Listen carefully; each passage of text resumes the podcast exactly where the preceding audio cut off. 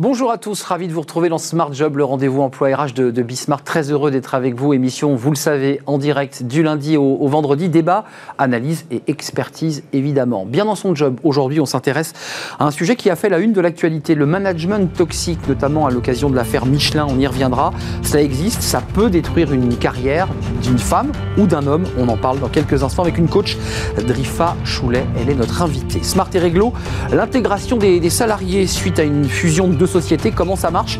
Euh, c'est un, moment important. Euh, on fera le point avec un avocat dans, quelques instants. Le Rex du mois avec Frédéric Fougeral, directeur de la communication et RSE de Foncia. On parlera de, l'inclusion, de la place des personnes handicapées dans l'entreprise. Ce sera le, Rex du mois. Dans le cercle RH, notre débat, on parle de la relance. C'est le ministre de l'économie qui l'a dit. La, la relance est à notre porte. Mais en matière de recrutement, qu'est-ce que ça dit exactement? Quels sont les secteurs qui recrutent? Et comment on recrute? On en parlera avec euh, Indeed et la société société Proman. Et puis fenêtre sur l'emploi, on va parler du, réseau. Bah oui, quand on cherche un emploi, il faut, avoir un réseau, il faut réseauter. Et on en parlera avec Myriam Cabani. Elle est euh, journaliste, mais elle a écrit un livre justement, euh, bien sûr, euh, construire ses réseaux pour les nuls. C'est une marque bien connue. c'est l'occasion bah, d'avoir quelques petites ficelles pour réseauter. Ça sera à la fin de notre émission dans Fenêtre sur l'emploi. Tout de suite, c'est bien dans son job.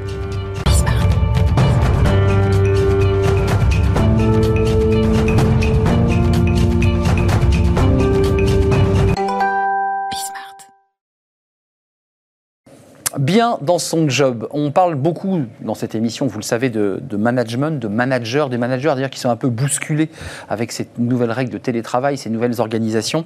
On va s'intéresser plus précisément au management toxique et on va en parler avec Drifa Choulet. Bonjour Drifa. Bonjour Arnaud. Ravi de vous retrouver. Vous étiez venu ici, à la même place d'ailleurs. Vous êtes, euh, alors vous venez de la finance hein, pour raconter très brièvement votre parcours. Vous avez renversé la table. Vous êtes coach aujourd'hui. Vous accompagnez des, dirigeants euh, et vous avez créé votre société le premier jour, euh, coach individuel et collectif. C'est un sujet qui vous tenait à cœur parce que dans votre action de coach, ce qui est intéressant, et j'évoquais l'affaire Michelin qui est dramatique, une femme qui est montée très très haut. Et puis un jour, elle se retrouve dans un bureau avec un nouveau N plus 1 et qui immédiatement lui dit Je n'arrive pas bien à comprendre en un mot mm. comment vous êtes arrivé si haut euh, et le but de votre poste. Et cette femme nous raconte ensuite, dans l'article du Monde, une descente aux enfers. Est-ce que ça, en tant que coach, vous l'avez vécu? Euh, Est-ce que vous l'avez vécu en tant que euh, cadre dirigeante dans votre vie d'avant?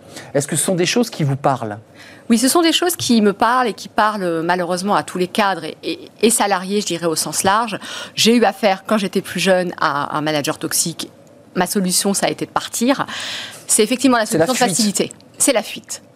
L'affaire Michelin est, est certes très emblématique et en même temps, elle fait bouger les choses, puisqu'à la suite de ça, Michelin a fait une annonce très forte sur le fait que ce genre de comportement ne serait plus admis. Hmm.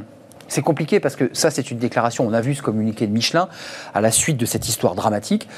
Bon, ce sont des mots. Euh, le coach, il est sur le terrain. Euh, il ouvre la porte de l'entreprise. Il vient accompagner un dirigeant. Il va accompagner un collectif.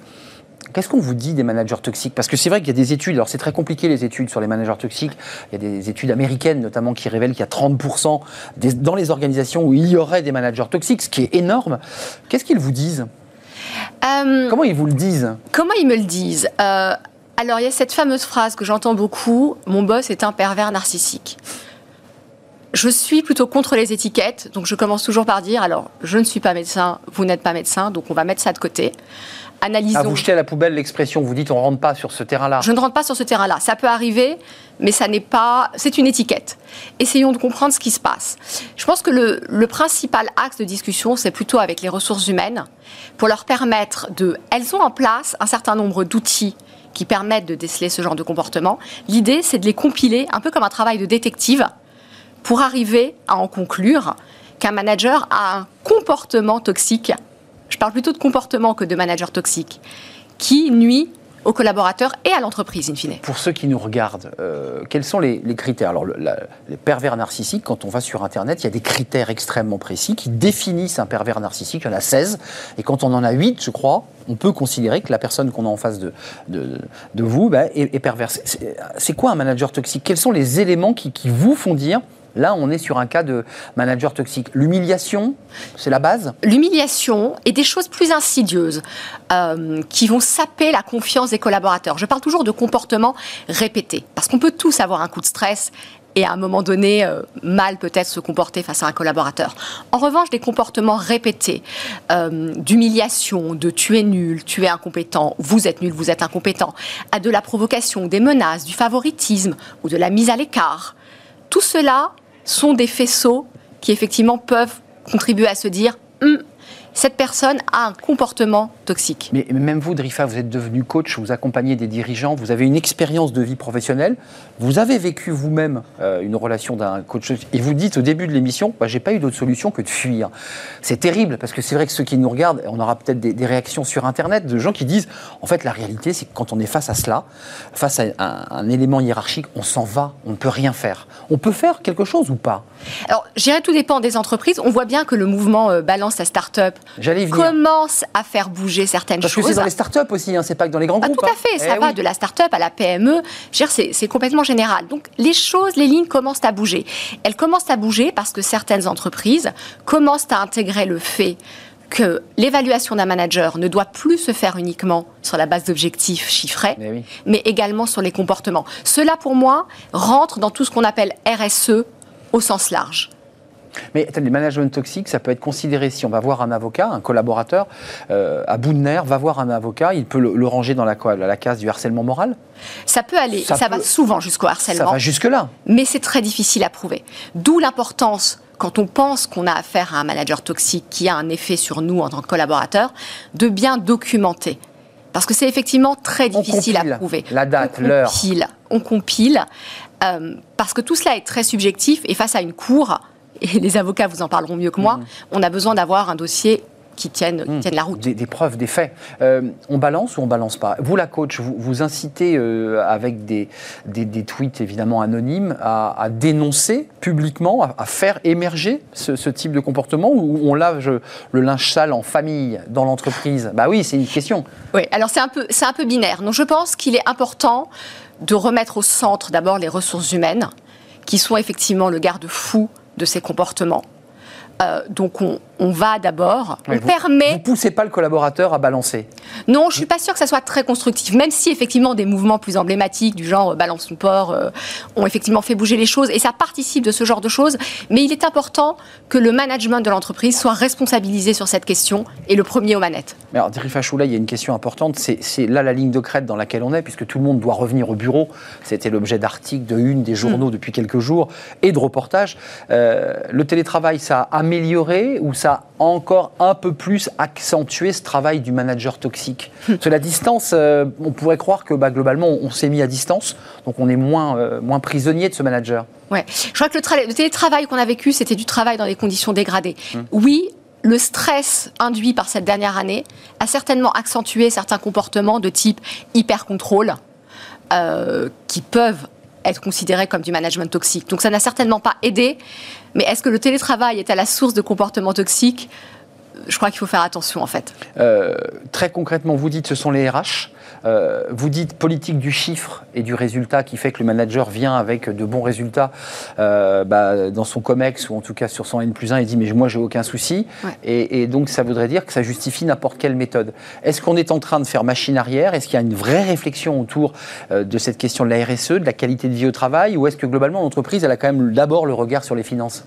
Je crois que ce genre de mouvement fait bouger les choses. On va, à mon sens, et certaines entreprises le font, intégrer de plus en plus dans les évaluations et dans les fiches de poste d'un manager le fait de euh, traiter ses collaborateurs avec respect, avec intégrité. On peut peut-être imaginer à un moment donné que c'est quelque chose que les investisseurs regarderont également. Vous avez vu l'affaire Michelin, si je peux me permettre. C'est un homme hein, qui, prenait ce poste à responsabilité et qui humiliait une femme qui elle-même avait traversé pendant presque 20 ans toute l'entreprise pour arriver à un poste éminent d'un des cadres, un des cadres responsables de Michelin. Il y a quand même un rapport homme-femme aussi, peut-être qu'il faut décrypter, ou ça peut arriver entre hommes? Ça peut arriver non, je non, mais absolument. Je crois qu'il n'y a absolument rien de genré là-dedans.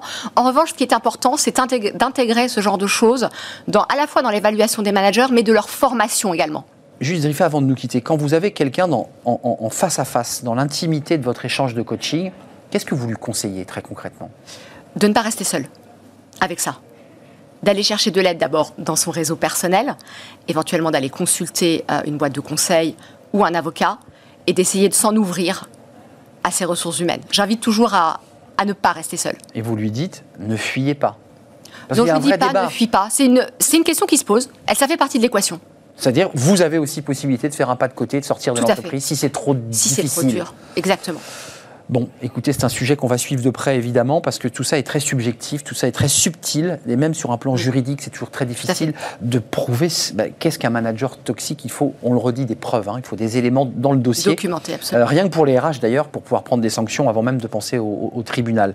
Drifa Choulet, je voulais quand même, avant qu'on se quitte, euh, annoncer eh bien, le, votre podcast Manager au quotidien euh, sur Apple, Apple Podcast, et puis évidemment sur l'ensemble des plateformes, parce que non seulement vous conseillez, mais vous apportez aussi à travers votre expérience euh, manager au quotidien, c'est quoi? C'est des petites pastilles C'est des euh, petites pastilles, des outils très concrets. Merci. Absolument. Merci, Arnaud. Choulet d'être venu sur ce plateau. C'était un vrai plaisir. Vous revenez quand vous voulez, évidemment. J'en serais ravi. Euh, on termine fin juillet, donc il y a encore peut-être plein de possibilités. Merci d'être venu. Le droit, rien que le droit. Tiens, on parlait bah, des, avocats qui pouvaient accompagner les salariés. Smart et Réglo, et bien évidemment, les avocats sont là. Et on parle des fusions d'entreprises. Comment ça se passe pour les salariés? C'est jamais simple. Quand deux entreprises se marient, bah, au milieu, il y a des salariés et on en parle.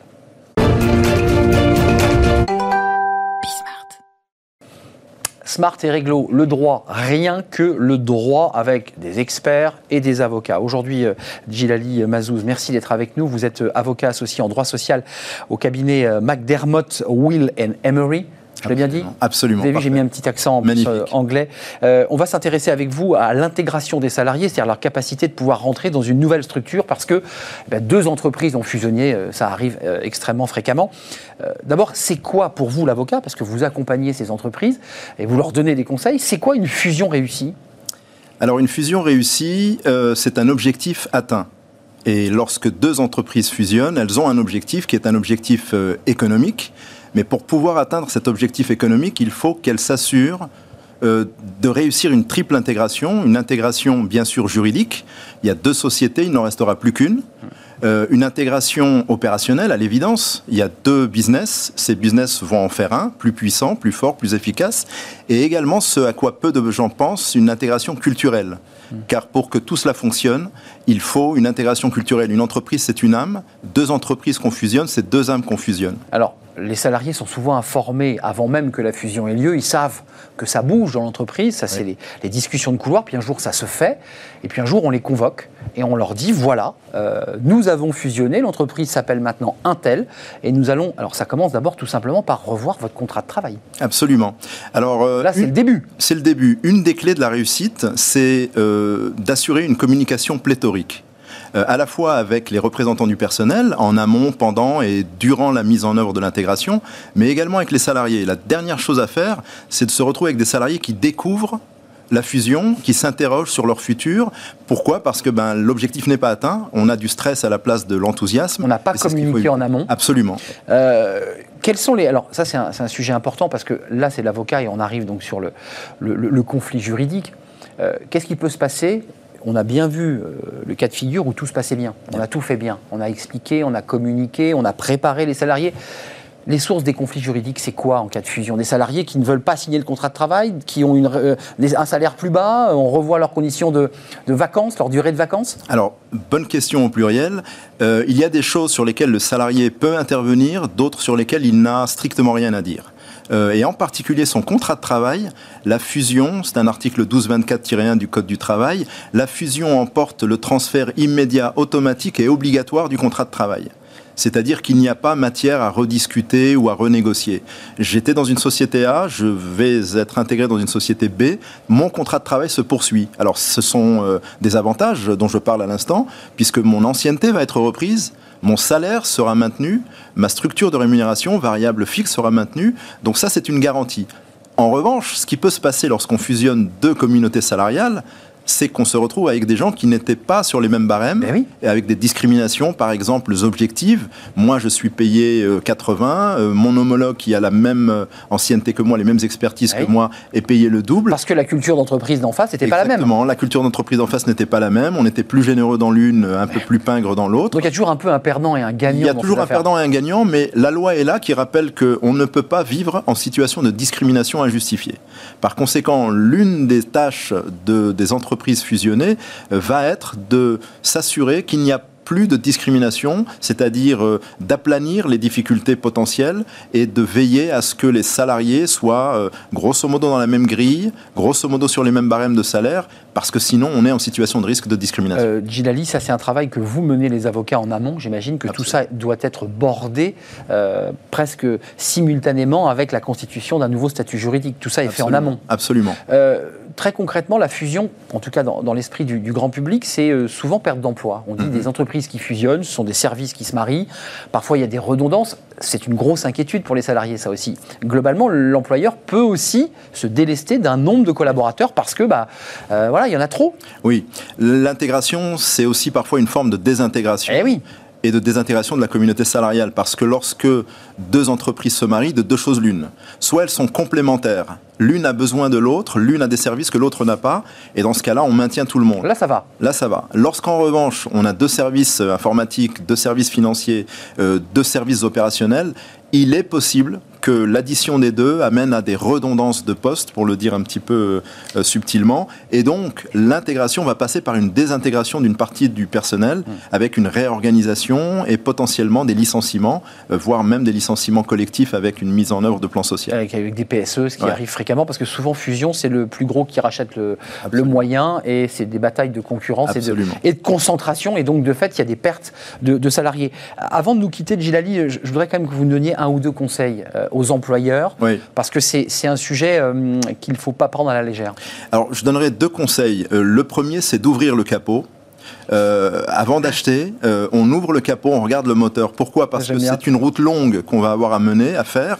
Et lorsqu'on achète une entreprise, il faut regarder si le carburateur va nous amener là où on veut aller, ou bien si ce qu'on achète, euh, en réalité, ce sont des pièces détachées qui ne serviront à pas plus de 100 km. Donc, il faut véritablement identifier les anomalies, les risques, de manière à pouvoir réaliser l'intégration de manière positive, c'est-à-dire aplanir ces risques. Bien sûr. Euh, et pour pouvoir les aplanir, il faut les connaître. Donc l'audit est fondamental. Un gros diagnostic Un moteur. gros diagnostic. euh, pour être sûr que tout ça ira au Ouais. bout. Est-ce qu'il y a des éléments, vous, qui, qui, qui accompagnez ces entreprises où tout partait bien et puis vous dites, vous, l'expert juridique, l'avocat, je pense que là, on est sur un gros risque, ça ne marchera pas Est-ce qu'à un moment donné, vous dites, attention, si vous continuez, on, on prend un risque Alors, euh, on passe notre temps à dire attention. On est paranoïaque. l'avocat dit souvent euh, attention. Oui, oui, on est paranoïaque par nature. C'est notre métier. On est payé pour ça. On est payé pour euh, repérer les pièces du moteur qui risquent de lâcher. Ouais, Même quand elle n'a pas lâché, parfois vous dites, elle peut lâcher celle-là. Alors, euh, le bon avocat ne dit qu'elle va lâcher que lorsqu'elle a potentiellement le risque de lâcher. Mais on essaye, on a des grilles, vous savez, de, de risques, on les qualifie de faibles, moyens, très importants.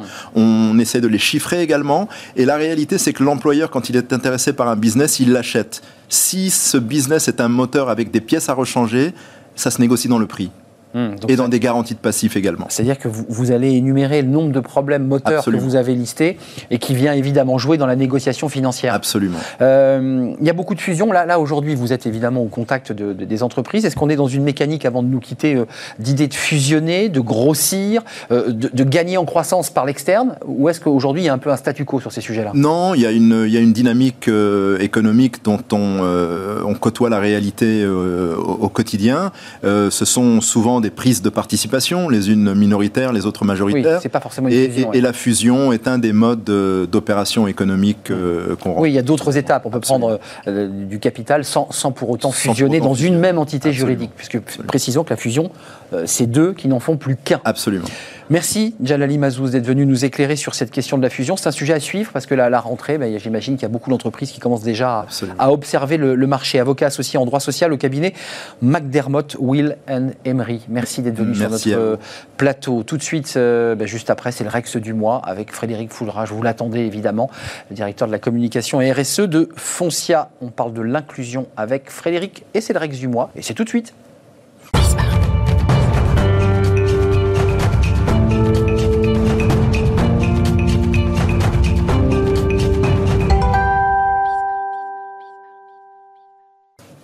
Frédéric Fougera, le directeur de la communication RSE chez Foncia. C'est un plaisir d'être avec vous, groupe Foncia. On va parler aujourd'hui, Frédéric, c'est un sujet important. On parle beaucoup de ce mot qui s'appelle l'inclusion. Euh, on parle du, handicap, euh, l'affichage du handicap dans la, dans la communication, et notamment dans la communication employeur. Euh, quand même, c'est nouveau ou pas, ça, Frédéric, cette question d'intégrer ces questions d'inclusion dans une stratégie globale? Alors, je suis pas certain que ce soit nouveau. En tout cas, assurément, c'est très timide. Euh, on voit, on voit des choses nouvelles ces derniers temps, mais ça fait quand même pas partie de, de l'histoire ou de la tradition de la communication que de montrer, afficher le handicap. Euh, Peut-être qu'il y a plusieurs raisons qui expliquent ça. D'abord, en France, on est dans un pays euh, où on fait très peu pour l'accessibilité. On est extrêmement en retard. La conclusion, c'est quoi? La conclusion, c'est que bah, finalement, en ne permettant pas aux personnes en situation de handicap euh, d'accéder à l'espace public, de vivre comme tout le monde, bah, quelque part, on ne les voit pas. Si on les voit pas, ils n'existent pas. S'ils n'existent pas, on n'a pas besoin de les voir dans la représentation et dans les différentes communications peut-être que les communicants ont leur propre responsabilité aussi. Euh, quand on, pense à la communication des années 80 et qui laisse des traces pendant longtemps, euh, la communication cherchait souvent à idéaliser un monde en, excluant mmh, euh, tout ce qui ne correspondait pas à une, certaine image de perfection. Côté page glacée un peu. Exactement. C'est plus du tout le cas aujourd'hui. Aujourd'hui, la communication pour être crédible, elle doit plutôt être, elle doit plutôt rechercher l'authenticité. donc voilà, il y, a ce, il y, a ce changement qui s'opère et je pense que du coup, ça, ça participe à davantage euh, montrer le handicap. Et puis peut-être aussi juste un mot, euh, il y a des personnalités très fortes euh, qui jouent un rôle très important. Je, n'en cite qu'un parce que je l'adore, c'est Michael Jérémiaz. c'est quelqu'un qui qui dépense une énergie incroyable justement pour cette visibilité, pour banaliser la présence du handicap pour toutes les, pour toutes les autres causes aussi d'accessibilité Rappelons qui sont encore plus importantes. Qui est Jérémiaz, hein, parce que Michael Jérémiaz, c'est un quadruple bah champion euh, paralympique. Paralympique. Euh, voilà, enfin c'est juste un champion olympique, un, sportif extraordinaire euh, qui donne beaucoup de son temps et de sa, de sa personne justement pour la, promotion du handicap. je dis une bêtise, c'est le tennis? C'est le tennis, oui. C'est le tennis, hein, parce que c'est le tennis et c'était le porte-drapeau de, la France, de la France au, Jeu de Rio. Exactement, et, évidemment on l'attend euh, à Tokyo, parce qu'il est encore engagé à, Tokyo. Alors il est, il, est dans l'équipe de Paris 2024 pour soutenir la France, mais il est, il est plus sur le, terrain, sur le terrain. En tant que sportif, euh, les années passent pour tout le monde, même pour lui. Un sacré athlète. Oui, c'est vrai, c'est vrai, les années passent. Euh, question peut-être provocante comme ça de, est-ce que c'est vendeur Et je mets vraiment des guillemets de, de communiquer, de, montrer cette question de l'inclusion et du handicap? Mais en fait, c'est bien d'être provocant. C'est bien. Et Michael Jérémias justement joue sur la provocation en permanence pour un peu et, euh, faire bouger les lignes. donc on, on, peut être provocant, on doit être provocant. Et cette question, certains se la posent. En fait, elle n'existe pas. Où, où serait, où, où y aurait-il un problème? En fait, il n'y en, en a aucun. Et par exemple, euh, la télévision a bien compris, euh, ça fait plus de 25 ans que TF1 fait des scores d'audience incroyables sans hésiter à, montrer le handicap. Et aujourd'hui, on en voit dans de plus en plus euh, de séries, on voit, il y, a toujours un personnage qui... Donc, où est le problème? En fait, il n'y a pas de problème. Et je pense que la, la communication et la communication d'entreprise, elle a intérêt, elle se doit de saisir de ce problème. À la limite, j'ai envie de dire, euh, ça serait presque de la discrimination passive que de ne pas le faire. Hmm. Donc euh, non, il n'y a pas de sujet. Et oui, il faut montrer le handicap. Alors ça a un peu progressé, puisqu'on a fait des émissions sur ce plateau, ça a légèrement progressé, l'intégration des personnes handicapées. Ça progresse, ça progresse. mais, c'est timide. C'est timide et c'est en rapport avec la réalité de la société. Mais la communication, elle peut aussi aller un peu au-delà. et la communication peut se montrer plus accessible que, ne l'est la rue. Elle peut même montrer l'exemple. Et elle, peut, bah, elle devrait montrer l'exemple. Elle a le droit d'anticiper et de montrer l'avenir. Euh, Frédéric, ça c'est une autre question. Comment l'entreprise, d'un point de vue, je dirais, presque technique, concret, doit s'emparer de ce, de ce, sujet de, l'inclusion euh, et des personnes handicapées? Et au final, qui doit décider de ces sujets? Alors, comme toutes les questions euh, par exemple, toutes les questions liées à la discrimination, pour qu'il y ait de, réels avancements, euh, il faut qu'il y ait une décision euh, au plus haut niveau de la direction, et c'est là à partir de là où, on peut prendre des initiatives et où on doit suivre une ligne directrice. Le top manager le décide. Voilà, si le patron n'est pas engagé, euh, voilà, chez Foncia, Philippe Salle, il, a cofondé avec l'ancienne ministre Marianne Mon, en charge du handicap. Marianne Monchamp, absolument. Le, club entreprise handicap avec avec une dizaine de, grands patrons. Auteur d'une loi, hein, Marianne Monchamp. Exactement, la, bah, la, loi, la, loi qui s'applique toujours aujourd'hui à l'entreprise. Donc voilà Euh, donc voilà, quand, vous avez des décideurs qui veulent s'engager, on peut le faire. Après, au niveau de la communication, c'est une attention de tous les jours. Euh, il faut veiller tous les jours à faire une représentation juste de la société dans vos communications, qu'il s'agisse de handicap ou de tout autre sujet. Avant de nous quitter, vous êtes l'auteur d'un livre récent sur, sur la, communication, mais quelles sont les erreurs à ne pas commettre, Frédéric, en, matière, sur les sujets dont, on parle? Voilà, les grosses erreurs. Alors il y, a, il y, a, quelques grosses erreurs, il n'y en a pas qu'une. Euh, une des premières erreurs, c'est peut-être de chercher à satisfaire des quotas et donc d'oublier le sens. Il hmm. faut donner du sens, il faut, faut essayer de faire abstraction des clichés. On ne, parle, on ne montre pas la personne en situation de handicap uniquement quand on parle du handicap. Non, il faut, il faut la montrer dans l'environnement euh, habituel, quotidien, dans, dans, dans, la vie euh, professionnelle. Donc L'affichage, le cliché, quoi. Voilà, il faut éviter les clichés, hmm. euh, il faut éviter les coups. Euh, on fait pas un coup une fois et puis on dit, bah, c'est bien, nous, on montre, on montre le handicap ou on montre la diversité. Non, il faut essayer de s'inscrire dans la durée. Euh, il faut aussi être cohérent avec euh, les politiques ou les pratiques de l'entreprise. Si votre entreprise ne fait rien euh, pour faciliter le recrutement de personnes handicapées ou pour accompagner les collaborateurs en matière de handicap, alors mieux vaut être discret. Déjà, c'est des questions sur lesquelles il faut rester humble toujours. Hein. on n'est jamais tous les jours parfait, tout le temps, à tout moment. Mais de toute façon, il faut être encore plus humble dans son discours si on n'a pas les pratiques qui collent à ce que l'on prétend vouloir montrer de soi. Euh, avant de nous quitter, vous, nous dites euh, qu'on est sur la bonne voie, mais que tout ça va lentement. Et qu'en tout cas, vous êtes sur ce chemin-là aussi chez Foncia. Bah, chez Foncia, depuis, depuis l'arrivée de Philippe Salle et, donc depuis mon arrivée en, même temps, nous avons décidé de, de, totalement revoir la représentation que nous faisions euh, de l'image tant de nos collaborateurs que de nos clients. et le handicap, notamment, est par exemple présent sur l'ensemble de nos communications. Ça peut être discret, parce qu'il ne s'agit pas non plus d'être grossier. on en revient justement aux erreurs. mais en tout cas, ça fait partie de la vie. Et donc, cette vie, on la retrouve dans l'ensemble de nos communications. Merci Frédéric Fougera. C'était un plaisir de vous accueillir. Vous êtes le directeur de la communication et de la RSE au groupe Foncia. On se retrouve bientôt. On se retrouve dans un mois. Bah, dans un mois, euh, dans un mois, ce sera au mois de juillet c'est ça? Il fera beau, j'espère encore. Merci Frédéric d'être venu. On fait une courte pause euh, avant de retrouver mes invités dans le cercle RH. On parle du recrutement. Alors, c'est très concret puisque vous êtes sur Smart Job. Euh, on nous a annoncé une relance qui est à notre porte. C'est le ministre de l'économie qui l'évoquait. Euh, mais dans le recrutement, ça donne quoi? Quels sont les secteurs qui recrutent? Comment va-t-on recruter en septembre? Et puis, on va essayer de s'intéresser aux candidats. Côté candidats, qu'est-ce qu'ils cherchent? Qu'est-ce qu'ils veulent? On parlait du sens avec Frédéric Fougera. Ils cherchent à donner du sens. On va en débattre sur ce plateau avec mes invités. On fait une courte pause et c'est juste après.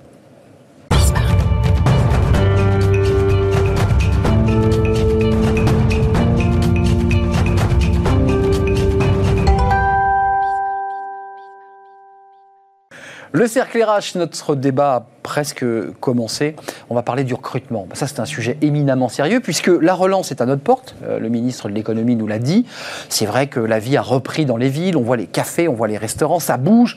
Il y a quelques problèmes de recrutement. On va y revenir dans quelques instants parce qu'on voit déjà des alertes sur des restaurateurs qui ne trouvent pas de main-d'œuvre. Il y a des secteurs où on ne trouve pas de main-d'œuvre, où on a bien du mal à faire revenir les collaborateurs. Et puis tout le monde est revenu au bureau qui n'est pas le sujet du jour, mais c'est vrai que ça dérégule évidemment un peu tout ça. On va s'intéresser au recrutement côté entreprise et puis côté candidat, avec deux entreprises qui travaillent sur ce sujet. Euh, Roland Gomez, merci d'être avec nous. Vous êtes déjà venu sur ce plateau. Vous nous arrivez de Manosque, hein? Oui, le siège est à Manosque. Le siège à Manosque. Vous n'arrivez pas de Manosque, mais je voulais préciser que c'est une entreprise qui avait démarré en, province. Un ancrage très provençal, oui. Exactement. Directeur général du groupe Proman. Proman, c'est du recrutement. Proman, c'est du recrutement et du travail temporaire. C'est de l'intérim. Premier acteur français indépendant. Merci d'avoir répondu à notre invitation. Et puis avec euh, nous en, visio, euh, avec un très joli fond derrière lui, Eric Gras. Bonjour Eric. Bonjour Arnaud. Comment allez-vous? Très très bien. Et moi aussi, je vis en Provence et je connais très bien Proman et c'est une très belle région. Bon, bah c'est super. C'est une bonne Merci, Ça, commence bien, ça, Eric, quand même. Hein, quand on commence comme ça par une, un débat posé. Vous êtes senior recrutement évangéliste chez Indeed. Vous êtes avec nous en, en visio, comme on dit. Euh, D'abord, juste une question un peu politique avant de rentrer, je dirais, dans l'ingénierie du recrutement et de la façon. Euh, vous deux, de vos fenêtres, côté intérim et, Eric, euh, côté Indeed, est-ce que la relance est bien là? Est-ce que ça repart? Allez, pour ma part, je prends la parole, Eric, excusez-moi. Euh, oui, ça repart. En tout cas, en ce qui concerne Proman, euh, sous le spectre de Proman, euh, sous l'angle de Proman, ça repart et on est revenu sur des niveaux d'activité supérieurs à 2019. Encore une fois, il y a quelques mois, on n'en était vraiment pas sûr. Donc, on est au-dessus des, de 2019. Mais pour autant, le marché du travail temporaire n'est, lui, toujours pas revenu. Et nous avons encore, nous, Proman, par rapport au marché, un écart de plus de 15 points qu'on est assez fier d'afficher. Mais attention, on est 10 points en retard par rapport à 2019 sur le marché du travail temporaire. Donc ça représente à peu près 100 ou 150 000 personnes qui n'ont pas encore repris le travail à périmètre comparable. Donc ça veut dire que, euh, je donne la parole à Eric, ça veut dire que euh, les entreprises, là, ont un peu le pied sur le frein. Elles sont un peu dans une forme quoi, de relance attentiste, prudente. Bah, disons que ça repart. Hein. on a des, vraiment des, signaux qui sont très positifs, mais pour autant, on n'est pas revenu au, niveau de 2019. Donc, ce que je voulais dire, c'est méfions-nous des comparaisons par rapport à 2020. Certains se font euh, plaisir en disant waouh, par rapport à 2020, on fait un malheur. Non, mais il n'y a, rien de comparable. On était à l'arrêt. Bah, bien sûr. En, partant de zéro, forcément, ça bah repart. oui, on était à l'arrêt. Donc, il faut aussi garder raison et comparer quelque chose de comparable. En l'occurrence, l'année 2019 euh, est sans doute euh, la, plus, la meilleure. Ouais, c'est ça. Euh, Eric, vous en pensez quoi? Parce que on, va parler des, entreprises, parce que vous êtes connecté aux entreprises, mais vous êtes aussi, vous avez le nez, euh, voilà, euh, sur les candidats qui cherchent. Ça repart ou ça repart pas? Parce qu'il y a comme ça des demi-teintes. On nous dit les restaurateurs galèrent, ils trouvent pas. Ils ont un mal fou. Je pense aussi aux agriculteurs. On en a parlé avec le ministre il y a quelques jours. les saisonniers sont pas là. les asperges sont pas ramassées. C'est quoi le, la situation? Alors en fait, il y a plusieurs, euh, il y a plusieurs réalités. Donc c'est vrai qu'Indeed est un, moteur de recherche, c'est le premier site d'emploi en France et dans le monde, et donc on analyse à la fois les, comportements des entreprises à travers les, offres d'emploi qui sont publiées ou, reprises gratuitement sur le site Indeed, et aussi côté comportement candidat. Ce qu'on voit aujourd'hui, c'est que depuis plusieurs semaines, on a dépassé le niveau d'avant-crise, donc février 2020. Donc euh, les offres d'emploi sont fortement à la hausse euh, depuis un mois. Euh, par contre, la France est en retard par rapport à d'autres pays. Alors, les pays les plus en pointe, mais ce sont des pays aussi qui ont des crises beaucoup plus fortes quand, quand, ça va mal et des reprises beaucoup plus fortes, comme les États-Unis ou eh l'Australie, où là, les, les, les, niveaux de reprise sont à plus 25, plus 40%. Mais si on se compare à nos voisins européens, on est toujours un peu derrière l'Allemagne, on est derrière aussi l'Angleterre. Hmm. Et sur la France, il y a deux réalités.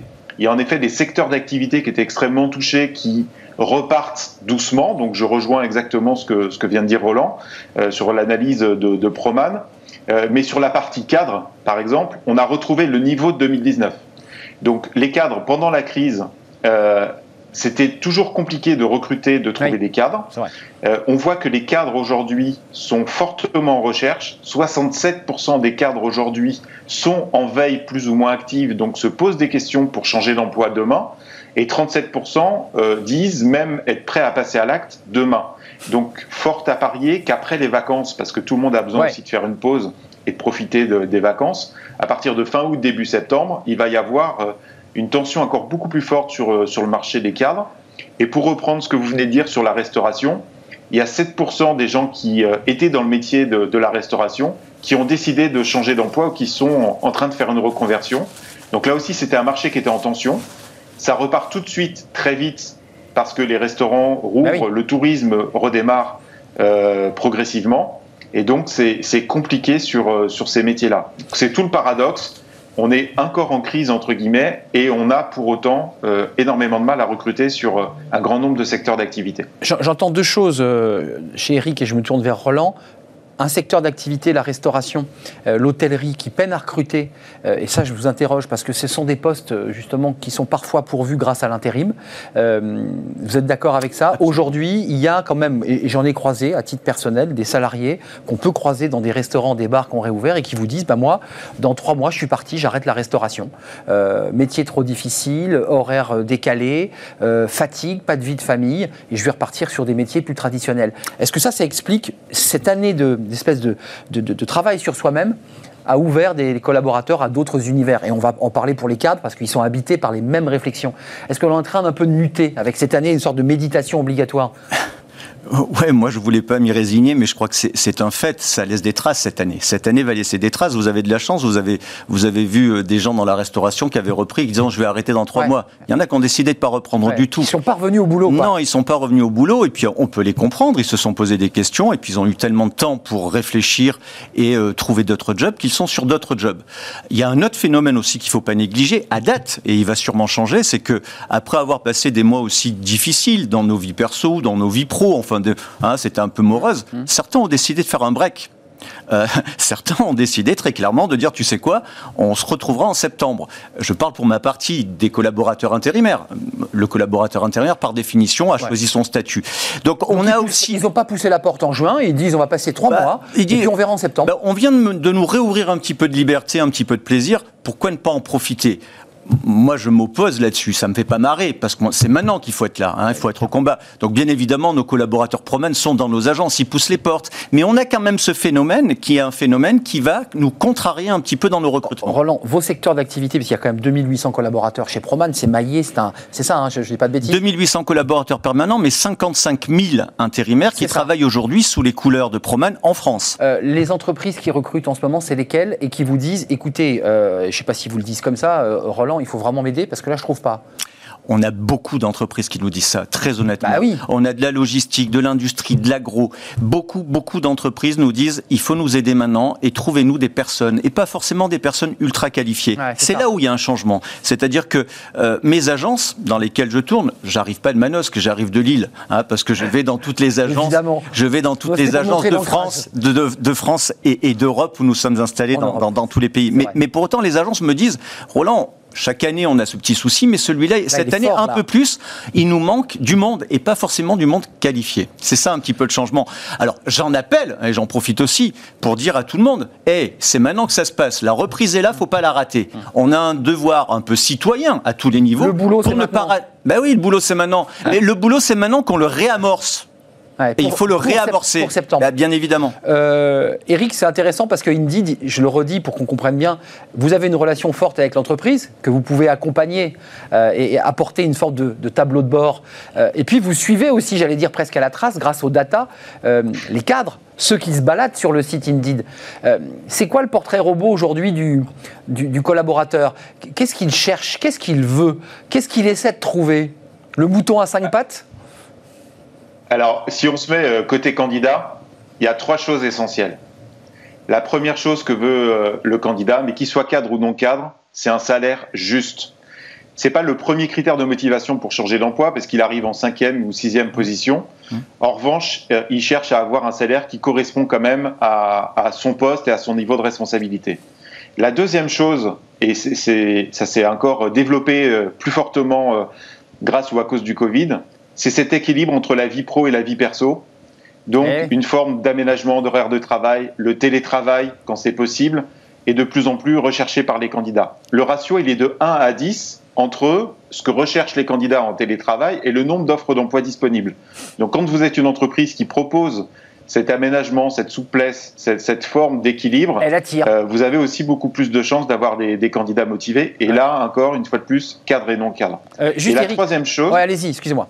La troisième chose, Arnaud, c'est la proximité.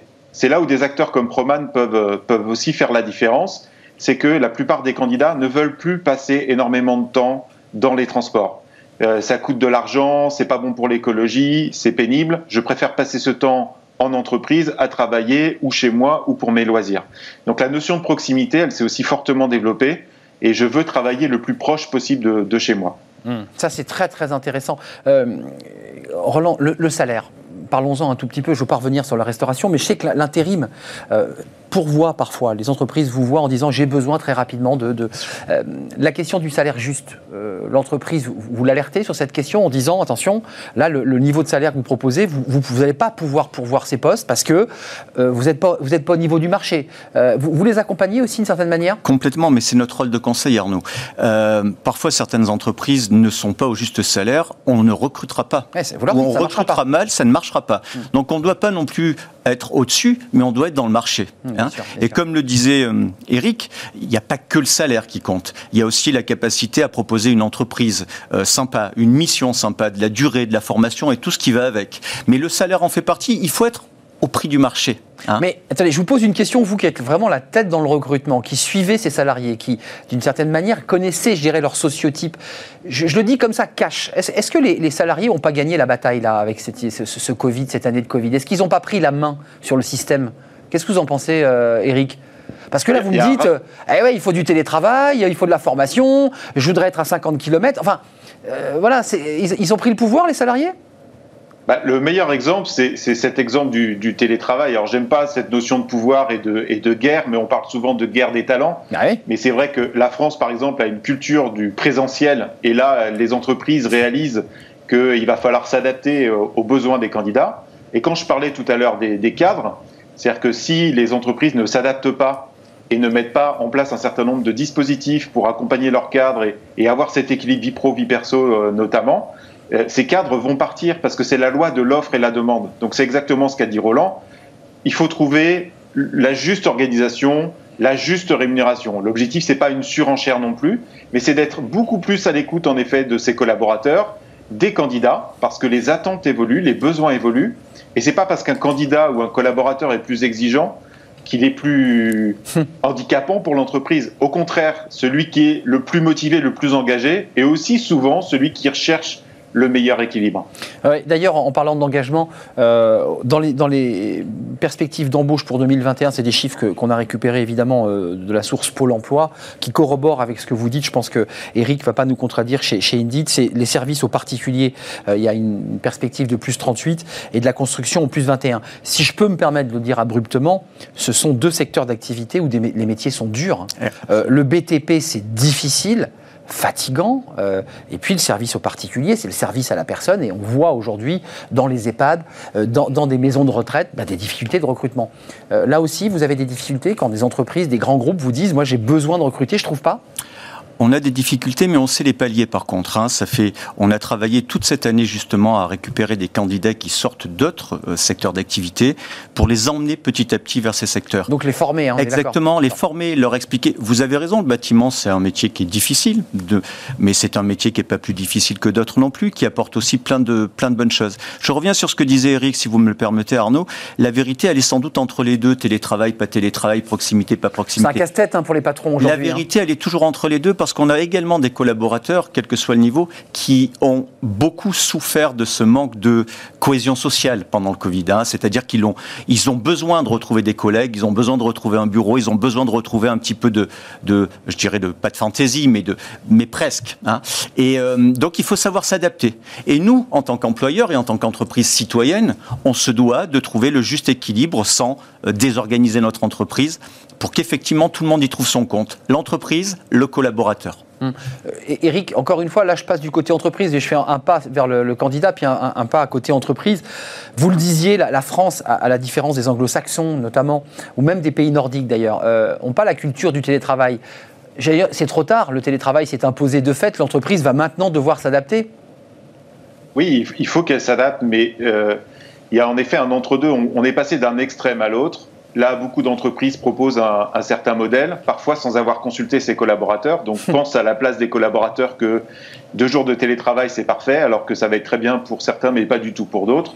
Euh, certains ont besoin de retourner au travail à, 100%.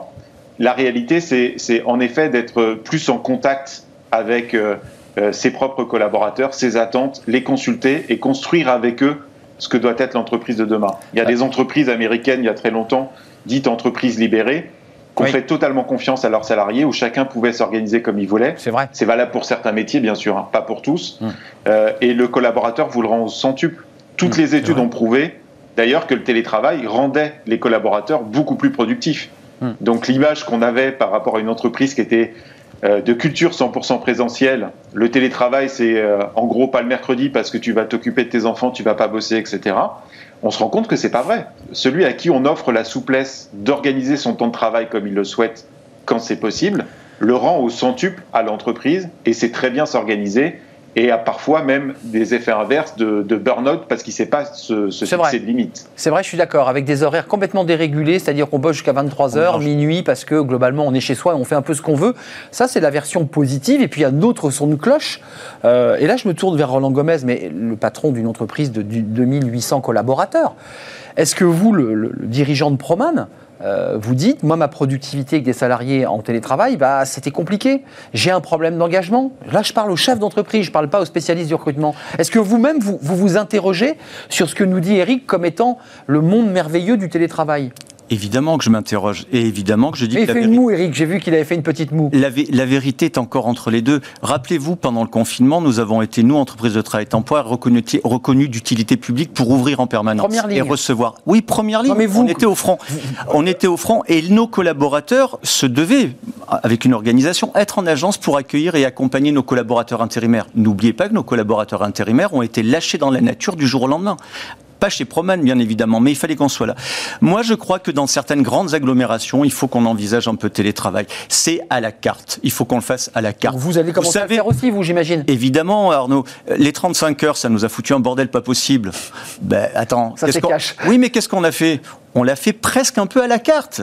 On a dit, les gars, on fait le même job. On l'a fait à la Proman. Proman, c'est quoi? C'est une entreprise familiale, agile et qui s'adapte à toutes les situations. Mieux que les autres. Donc, on va faire pareil pour ceci. On va faire pareil pour ça. Par contre, s'il y a des candidats Indeed qui cherchent une entreprise, Eric, où ils se sentent bien, euh, euh, qui viennent chez Proman, hein, tu leur dis. Voilà. Ça sert à ça aussi, Eric, les émissions. Les cadres qui doutent, etc., tu les envoies chez moi. Voilà, donc c'est très bien, ça permet de mettre en relation grâce, grâce à Bismarck d'ailleurs, parce que c'est intéressant, vous vous voyez peut-être pas assez souvent à mon avis.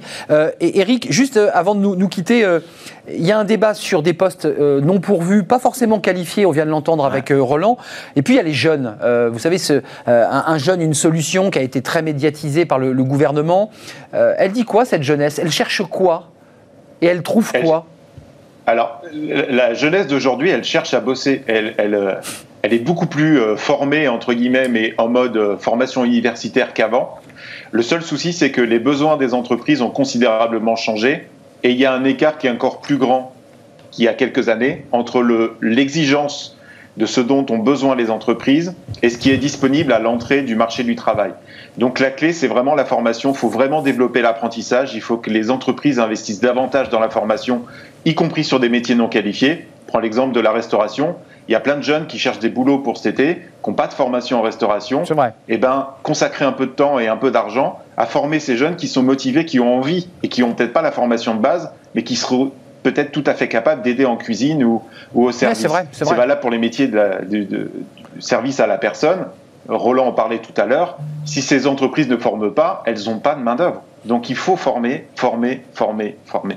Mm. Donc de la formation, ça c'est important, de continuer à prendre en, en- en charge, notamment pour les services d'aide à la personne. Il y a quand même un, un travail de formation de base malgré tout, euh, pour l'accompagnement, pour les premiers soins, pour, pour les toilettes. Enfin, c'est un, Oui. c'est un métier euh, à la fois très riche et, et il faut le dire difficile parce que c'est un métier d'engagement. Il faut avoir beaucoup d'empathie, beaucoup de bienveillance pour le réaliser, beaucoup de... Effectivement, pas tout le monde peut le faire, mais on forme. Euh, avec une question sur les salaires. Le salaire est juste dans ces secteurs parce que certaines personnes disent c'est un travail difficile et j'ai le sentiment de ne pas être rémunéré à la hauteur de mes efforts.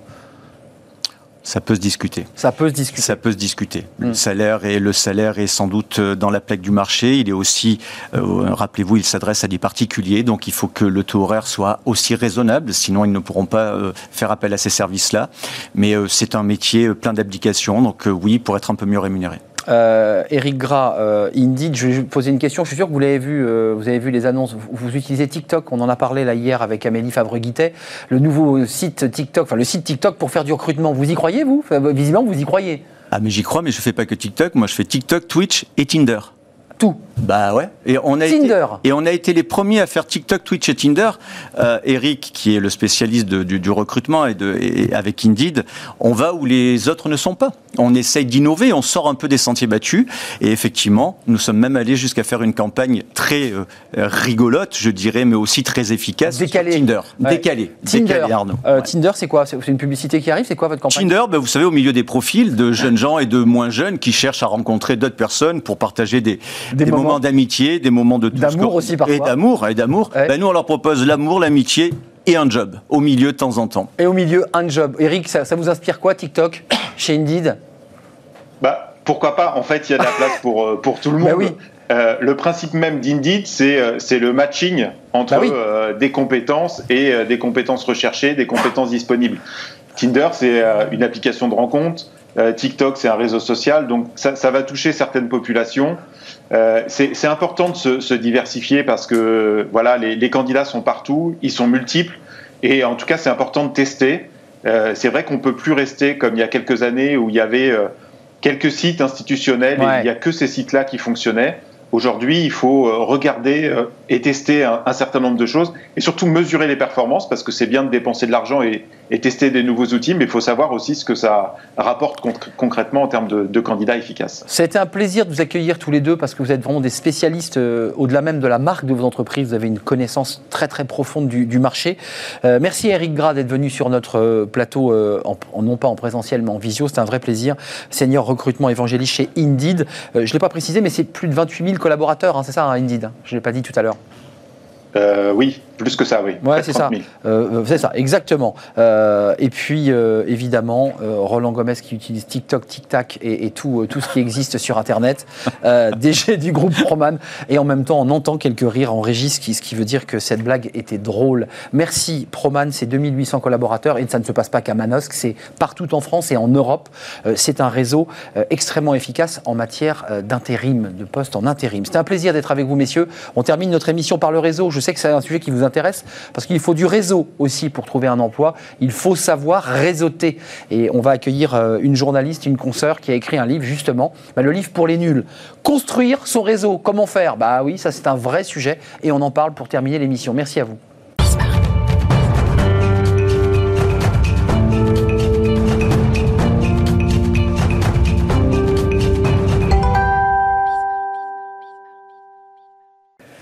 Fenêtre sur l'emploi avec mon invité. Je la présentais comme une consoeur, journaliste, euh, réalisatrice de, documentaires sur euh, TF1, on peut, on peut le dire, on peut citer la marque. Entre autres. Entre autres. Euh, vous, vous, êtes à la tête d'un, alors vous-même d'un réseau, puisque vous allez, on va présenter votre livre, Construire son réseau pour les nuls, qui est une marque très connue sur plein de sujets. Là, c'est Construire son réseau.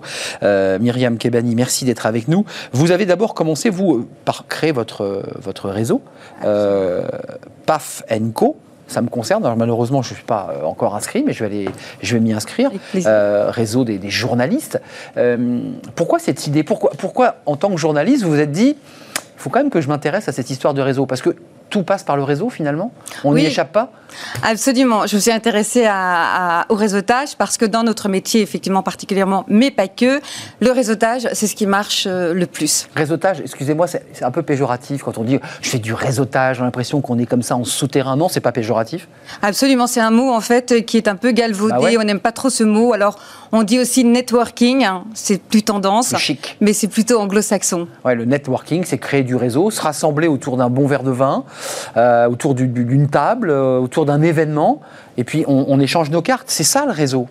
Alors, ça commence par ça, mais ça veut dire aussi que euh, c'est pas seulement fédérer des personnes autour de soi, c'est surtout savoir entretenir et développer son réseau pour atteindre ses objectifs professionnels. Alors, la carte, c'était le basique. Euh, vous dites qu'il faut l'entretenir, ce réseau. Euh, ce sont les conseils, alors là, c'est les conseils dans votre livre, au-delà du réseau des journalistes. Hein. c'est pour ceux qui veulent réseauter très largement. Euh, c'est quoi les conseils pratiques que vous donnez Les trois conseils clés pour réussir D'abord, il faut le constituer, son réseau. Puis après, il faut l'entretenir. Comment on constitue son réseau? Alors très souvent, les personnes pensent déjà tout d'abord qu'elles n'ont absolument pas de réseau. c'est vrai. Et euh, que ce soit les étudiants, que ce soit les personnes qui euh, n'ont pas de travail ou même les personnes de plus de 50 ans, le réseau, c'est déjà le, ce qu'on appelle le premier cercle. Hein. Mmh. Donc ce sont euh, bah, aussi bien la famille, les amis. les oncles, les tantes. Exactement. Les, vieux et les cousins éloignés Absolument. Et à partir de là, on dresse une liste. Et ensuite, il y a ce qu'on appelle le deuxième cercle. Et le deuxième cercle, c'est euh, les ex-collègues, les ex-employeurs. Et ensuite, le troisième cercle. Hmm. Et c'est en agissant sur le premier cercle et le deuxième cercle que vous pouvez trouver un job enfin, par rapport au troisième cercle. Mhm. C'est le petit jeu, vous savez, pour savoir si on connaît le président de la République, combien de personnes nous séparent du président. Enfin, c'est le petit jeu assez marrant. Et on essaie de savoir si, son réseau va jusqu'au président de la République ou, quelqu'un d'autre. Ça peut être le dirigeant d'une entreprise. Comment je peux toucher le dirigeant de l'entreprise dans laquelle je veux entrer? Alors, juste par rapport à ce que vous dites, c'est très important parce qu'on parle de 6 degrés de séparation. C'est-à-dire que vous, vous connaissez quelqu'un qui connaît quelqu'un qui connaît quelqu'un, par exemple, qui connaît Emmanuel Macron ou Joe Biden. Hmm. Ça, c'est vraiment la première chose. Je ne connais pas Joe Biden. Hein. Je sais pas, je sais pas, vous avez peut-être des réseaux du côté de Joe Biden, vous avez peut-être réseauté, mais j'ai pas de contact de ce côté-là. Euh, ensuite, il faut l'entretenir parce que euh, le réseau, c'est utile, mais excusez-moi de le dire comme ça, mais il faut le faire avec beaucoup de subtilité, sinon il y a un peu de lourdeur. On voit que, vous voyez ce que je veux dire, cette espèce de relation un peu, un peu lourde au réseau. Comment on fait pour être subtil, justement? Alors, justement, c'est une façon d'entrer en contact avec, euh, avec les personnes. Ça ne suffit pas, en fait, de juste, voyez, sur LinkedIn ou sur les réseaux sociaux, aujourd'hui, on prend des contacts et puis on lance une bouteille à la mer et on attend du résultat. Mais c'est pas comme ça que ça fonctionne. C'est justement en fait d'entretenir ce réseau. Et à partir de là, il faut profiter de toutes les occasions. Ça peut être une interview d'une personne que vous avez entendue, ça peut être les vœux de fin d'année, ça peut être souhaiter de bonnes vacances. C'est vraiment l'entretien qui compte. Un bon passage télé. Par exemple, Bah oui, hein, tout Bra- à fait. Bravo, Euh, bravo, tu as été formidable, vous avez été formidable. Euh, la personne se dit ah tiens, il me suit. Euh, le, réseau aujourd'hui sur le plan professionnel, parce qu'on le voyait tout à l'heure avec les, deux, les deux experts en, en recrutement, il y a le recrutement direct. Je vais sur internet, je réponds à la candidature. Et on s'aperçoit aussi quand même qu'une grande partie des emplois pourvus passe par le bouche à oreille et le réseau. Euh, c'est important le, réseau par rapport à, la candidature traditionnelle? Il est plus important que la candidature internet? Mais oui, parce qu'en fait, on le dit aujourd'hui, plus de 75% des offres d'emploi euh, se font par le réseau. C'est ce qu'on appelle le marché caché. Donc vous avez toutes les offres d'emploi que vous voyez effectivement sur Internet, mais il y a toutes celles qu'on ne voit pas et qui se font par cooptation. Et aujourd'hui, comme on n'a plus de temps à perdre, les entrepreneurs, les chefs d'entreprise, les recruteurs, ils ont besoin en fait d'avoir des recommandations, pas du piston. Il ne faut pas faire l'amalgame, vraiment une recommandation. Euh, il faut s'obstiner, on relance quand quelqu'un vous répond pas, vous dites cette personne, j'aimerais bien qu'elle rentre dans mon réseau.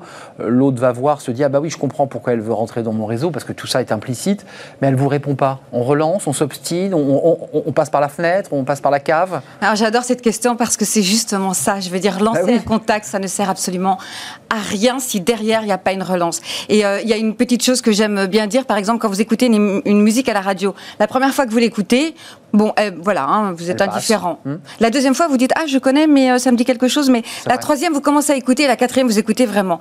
C'est la même chose quand vous contactez une personne ou quand vous envoyez un CV. C'est-à-dire que le premier mail, la personne ne fait pas vraiment attention. La deuxième, le deuxième mail, le troisième et le quatrième, là la personne commence à vraiment s'intéresser à votre euh, candidature. Euh, avant de nous, nous- nous quitter, Myriam, les, les lieux de réseau, parce que alors, les médias, chaque été, vous savez, quand on est sur la plage, on- le, le siècle, tous ces endroits, l'Automobile Club de France, enfin tous ces lieux comme ça très prestigieux, il y en a plein d'autres, des lieux de réseau. Mais même ceux qu'on n'imagine Même pas. ceux qu'on n'imagine pas. C'est-à-dire que dans un salon de coiffure, Bah oui. vous pouvez faire du réseau. Je suis arrivée en taxi, j'ai fait du réseau dans le taxi. C'est-à-dire que c'est une activité que vous pratiquez toute la journée, dans tous les lieux, même les endroits où on s'y attend le moins. C'est un peu comme Monsieur Jourdain, quoi. On fait du réseau sans le savoir. Absolument, c'est exactement ça. Euh, donc il y a les lieux institutionnels de réseau politique, économique, on les connaît. Et puis via votre réseau, d'ailleurs, euh, Pafenco, euh, toujours vivant ce réseau Alors toujours Entretenu, vivant. vous soufflez sur les braises régulièrement. Absolument. Et pour vous dire, avec cette histoire de pandémie, il n'y avait plus de possibilité Bah ouais. d'organiser des soirées. Bien sûr. Donc, c'est très bien, on se réinvente. Et là, en l'occurrence, par exemple, j'ai lancé ce qu'on appelle des walk and talk.